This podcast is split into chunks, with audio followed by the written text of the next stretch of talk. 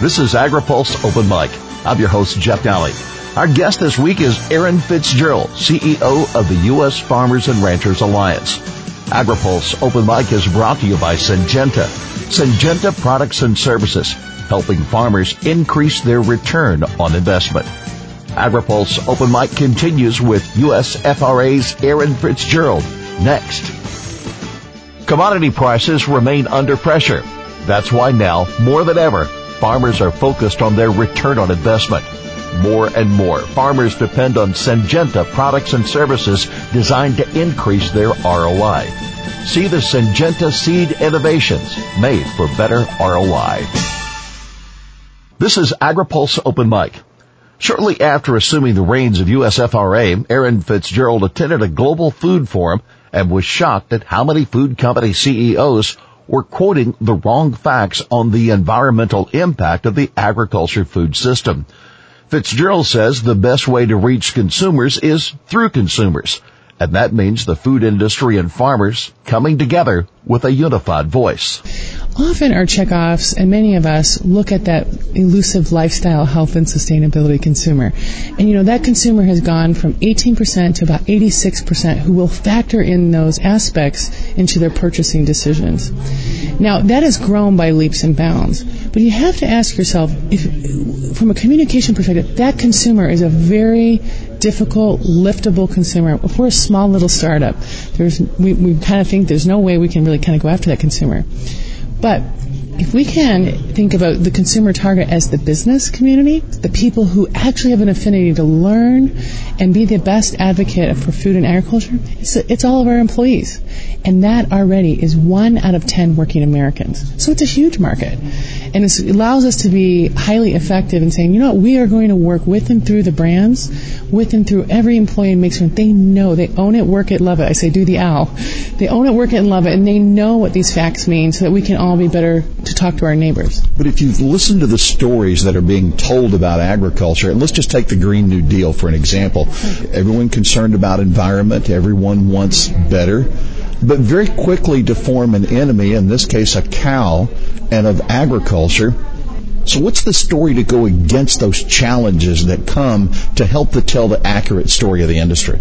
Well, as you know, I'm from came from the dairy industry, so this conversation about the cow versus the car for quite some time has has been going on. I am so not surprised that a new emerging politician would look at the consumer data of her constituents and say, the number one thing that my consumers care about is food. The second thing they care about is the environment. So she entered the space in that conversation to create an empathetic shared pathway with her consumers. However, she's she might be missing some of the amazing facts related to her state, related to agriculture, and some of the facts related to cows and the environment. For example, you would say if your consumers truly cared about environmental impact and making a difference with their environmental footprint and then their footprint. Your footprint is everything when you walk in that grocery or a restaurant, you say, well, how are my environmental choices impacting food? the, the primary is making sure that food has its highest purpose to nourish people. So that would be sometimes people overconsume, as we all do at times, and that's 10% of your footprint because we're an American culture. That has been a general problem. And then 34% is related to food waste. So already 44% is related to this American overconsumptive, sometimes a throwaway culture, which is a lifestyle problem in general, beyond just the food sector, but all sectors in general. And then 64% then is how we grow our food. Then we have to ask ourselves, well, what is, what is our responsibility as we grow our food in the future? We have to help our farmers do that. The best way as a consumer I can partner with a farmer is I'll, I'll eat right, diverse, nutritious food. I won't take too much. I won't waste it. I will really volunteer in my neighborhood because one in six Americans are food insecure. And I will make certain that that food is treated as a natural resource, not wasted, thrown back to the land because I know my farmers can upcycle it to good nitrogen, phosphorus, compost, amazing things. I'll contribute in that food cycle. But it's not about this diet or cow or versatile that I myself as a consumer can contribute in that food system. And we have not done a good job of clarifying to consumers and the politicians the best way to talk about this stuff to create a call to action as a partnership with farmers, we tend to say, your facts are wrong. You know, it's like, well, let me, let me help you reframe it. Let me help you think about it. Because I know where you're intended to go. What stories need to be told? We often think that agriculture carbon is a problem, um, agriculture water is a problem, agriculture soil is a problem, and we often fail to, to recognize the ecosystem services that you know agriculture plays in stewarding green space, water. As, yes, we are doing some losses, no doubt about it. Biological complexity of this is enormous, but we need your help. We can be also an incredible filter solution of, of both carbon and water stewardship maybe we're, we're, trying to say maybe take instead of a deficit based mindset, what everything that the, assume that the food system, agriculture system is broken, look at it as actually agriculture is a soil bank. It is a carbon bank. It is acting as a green space. It's acting as a filter. It's acting as a flyway provisioning. Um, just look at what is working and then how would you enhance what's working. So as we look at the debate over climate change, does agriculture have a seat at the table and are we a part of the problem or part of the solution? Oh my gosh. I think that we are the solution to climate change. We have not had the conversation that um, we actually can offset carbon from the fossil fuel sector. And we are cycling carbon. We are biogenic carbon, very, very different from fossil fuel based carbon. Agriculture's role, actually, if, if you imagine the future, and that's one of the pieces we're working on with research, is to really figure out how we're not only playing right now a role, just like the oceans, that we can cycle all this stuff and provide all these provisions. But in the future, if you really believe in climate adaptation, the power of our soils and the power of our farmers, I think we're the solution. So thinking then about some of the debates that are taking place, we're bringing in plant-based proteins that some say fall into the category of fake meats and those that are talking about developing meats from cellular culture that agriculture wants to say that's a, that's a fake product. We're having debate over what should be considered milk or what's mm-hmm. a dairy product or not. The consumer is bombarded with all types of these very complex situations and some want to blame agriculture in saying that their way is a solution. Well, the, the issue with cell-based meat, and particularly these dairy alternatives, in, in my mind, um, particularly with cell-based, you are assuming that you can grow in a petri dish the same biological proteins and all the other co-products, which we don't even really know all know what's in our in our foods. Really, it's a, you know we think we know we know some macronutrients, but we don't know everything. And then, you know, you have to ask yourself, um, so you are going to substitute the petri dish and factory-based environmental growth will take energy intensive in that aspect. What are you going to do now with these rangelands? Because those are cycling and storing carbon. And the way that you're comparing, you're making these claims based on carbon, you're basing it on a one for one exchange. It does not factor in nu- total nutrient density per carbon emissions, and it doesn't factor in the co-products associated with a cow. So what do I mean by that? Lipsticks, hair products, leather goods, all of the food and fibers that are coming from these animals, plus manure, all factor into that environmental impact. So you literally have to petri weigh your dish mm-hmm. through all of those different co-products to have an effective comparison in the way they're looking at it. The second biggest thing, though, that is underestimated in those calculations is the social impact. Oftentimes, livestock, in particular cattle farming, in the United States is an economic multiplier and a resilient agriculture where you cannot grow high quality nutrition in rangelands that this is the productive use of the agriculture and also you see that all over the world where in particular for women this is their way to have access to agriculture, 365 days of nutrition, and the access to banking and livestock. So it really becomes a question if you're going to export a cell-based product that was really effectively becoming the new CPG of this world versus enabling a livestock culture that is stewarding and culturally creating economic vibrancy, plus creating biologically based nutrition and products we have a presidential candidate who is a member of the Senate who says the agriculture that we have today is inadequate to be able to meet the needs of a growing planet. we have some of the same companies and industries that are investing in these alternative proteins that are suggesting the agriculture that we have today is not sustainable and can't sufficiently meet the needs of a growing planet. Does USFRA uh, attack that message or do you offer a different version to what these are saying and accusations? So it's like to me when you ask the question, you're assuming that the system is broken um, versus the system can be enhanced. From that assumption, are you assuming it based on the ability of maintaining and cycling land? So, for example, every agricultural piece of land that is currently in use must get to its highest form of production. There is not an environmental NGO that would not say that. What happens is if that land gets encroached upon, you're now moving into zones that might be better for biologically and biodiversity source zones, such as the rainforest or other areas of the United States. We have to make certain that agriculture stays in high productive use and we have to make certain that we are educating that agriculture not only needs to provide a yield function, but it is also providing incredible ecosystem services that offer a benefit to even urban economies. Often, you know, if you look in New York, so if you look at how the watershed is going, upstate New York is the water filter for New York City. So we have to start having these conversations of how we can provide these ecosystem services. It's not an us versus them. It's like we're actually provisioning these things for you. Um, and, and really be able to quantify it in a better way of what is there and what might be even in the very inception, USFRA was successful in bringing consumers and, and food leaders to the table and not accusing, but having a dialogue and, and starting to understand, as you suggested from the beginning, each other's position in this food race. Yeah, I think often this stuff comes from, it's just complicated. It's incredibly complex, and so we have to make certain two things when it comes to this topic in agriculture, we're going to expect an incredible amount of change.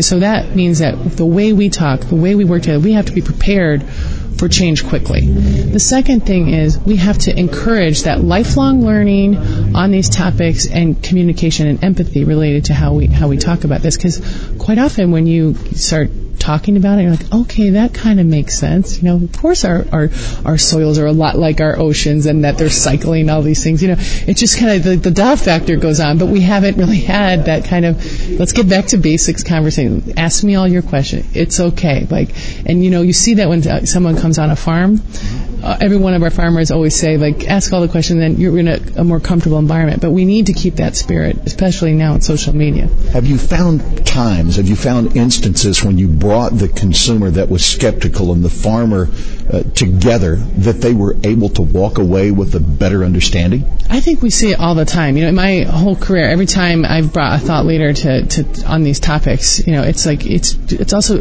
what's your intent is to come from a place of positive intent, like, yep, it's okay you, you can ask those questions. I'm happy to be a broker of that information for you.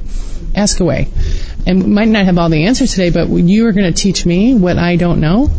And I can, I'm pretty certain that can feed back into the research community and others to go get that information because a lot of these answers, we have to be clear a lot of the things that people are saying, we actually don't know, you know, like, and so it's like it becomes a researchable proposition. It doesn't look as though the pattern of the consumer is going to align any closer with agriculture. And I say that because the grocery store used to be the place that we meet. But now with the influx of meals delivered at home, mm-hmm. and not only stores that shop in advance for you that you pick up at the door, but foods that are delivered at your door, the consumer attitude attitude is changing, the consumer patterns are changing, and it's moving them even farther from the farm than they have been before. Well, actually, I think the fresh, you see the trends on fresh. I think that does give you an opportunity. They they do ask, start asking these questions of where their food comes from. You know, um, I, I, always tease the brands. Um, short of putting a, a, fireman or a wounded veteran on a package, the farmer's the next best thing. And so, how can we, in that, in, because the consumer insights are telling you that, then how can we use that as an opportunity to tell our story? You know, a brand is essentially a love mark to the consumer. They are the symbol of trust. They are the best storytellers let us help you tell that story. We'll work with and through you to give you these stories, to tell you this information. And you, you be a brand. You do what you do best and help us tell, be better storytellers. So just a few days ago during the Commodity Classic that was in Florida, uh, U.S. Farmers and Ranchers Alliance, sourcing some information from your own. This is new. Yeah, so we um, just hired uh, Nick Goeser. We're really excited from the Soil Health Partnership, and he's going to be leading our science advisory team. So the intent here is to make certain, again, like I mentioned at Wall Street Global Food Forum, everyone was quoting all these wrong numbers. Can we really work with the best scientists in the country and the world to really help us reframe um, the much needed information on what's agriculture's role in climate change and ecosystem services? What are all the provisioning aspects that we do in science, and what do, what don't we know? Um, and so, really excited to announce Nick and also the, his amazing science uh, advisory team. We're expecting great things. Again, it's moving to that sound science to sound making to sound bite. Mm-hmm. So, from Nick and the Science Advisory Council, how will they work with the board and with you as you look at frontiers ahead? Yeah, it's kind of like Intel inside. So it's like they're powered by the best science. We want to make certain that we have the right information, and this space is emerging so fast that we need to be able to have the science advisory team keep us up to date and current on how we can communicate better and also engage stakeholders in, in some of these topics. So then help me with the science to sense marketing program. Yeah, so it's really about building training. So just a couple weeks ago, we had Culver's. We put some VR goggles for all their employees on their head, and they got to experience a virtual um, pig farm. And then we were able to provide a lot of content about what they were working on, um, they could ask questions, and we had one of our beef farmers from that's one of our sustainability volunteers call in from New Mexico and beam in to all their employees. Well, what we found is like it was great. They do have questions. They are really interested, and it, not only is it a way to engage on the information, but like if you're in the food business, this is like an employee engagement program. Like they really care about this, and like, as I mentioned before, they want to tell the story. So you'll see it start emerging in terms of training, uh, information, and then also in our thought leadership events and points of views. That we'll so you'll take this as a, as a, a, program and you'll expand it to Absolutely. new opportunities. Absolutely, we, we see um, we, we, have heard people are like, wow, if you could give me training for policymakers, say, hey, come in and brief my staff, or we've heard um, CPGs and teachers, and you know, I can see this actually emerging even further, but we want to get the basics all in one place. So honor the harvest forum. Let's talk about that. We've talked a lot about what we're doing just to kind of keep up with all the requests for information, understanding, connecting with a farmer. But one thing I've noticed um, as it relates to agriculture is that we don't really have a forum to lead to have very uh, dialogue on where are we really going in the next 10 years. And often in agriculture, when I look at um, the, the foundation of our institution was to bring all the ag leaders together, the CEOs and the chairman. We're going back to that roots. But it's not enough to lead as just an agriculture sector, as an industry. We are a food and agriculture sector, and we have to work with and through the food leaders, the food makers. And so, um, Honor the Harvest is the inaugural event to bring 70 CEOs between agriculture and food to sit down, craft a vision of our shared future in the next 10 years, and come out with some roadmap. It's kind of like our ultimate dialogue, if you will, kind of going back to our original founding and say, you know what, we have way more in common. Let's start talking about our shared future there's these big things called the Sustainable Development Goals. What's our response to that as U.S. agriculture? We can meet this decade challenge. Let's do this. So when does that forum take place? June 5th and 6th, and you'll love this because, um, you know, I mentioned 70 degrees and fluorescent, you know, where all these big thinkers always usually engage in conference rooms. We said this has got to be grounded in reality. So it's on Chip Bowling's farm in Newburg, Maryland. Um, so it'll kind of immediately ground these CEOs in the reality of what we're talking about. So is the U.S. FRA reinventing itself? Or are you just changing the tactics about accomplishing the mission? We're going back to our roots on this dialogue and convening. We call, um, everyone, I call it the hive. We are the hive for food and agriculture. So if we are creating uh, uh, symbols from nature, the most common symbol in nature is a hexagon.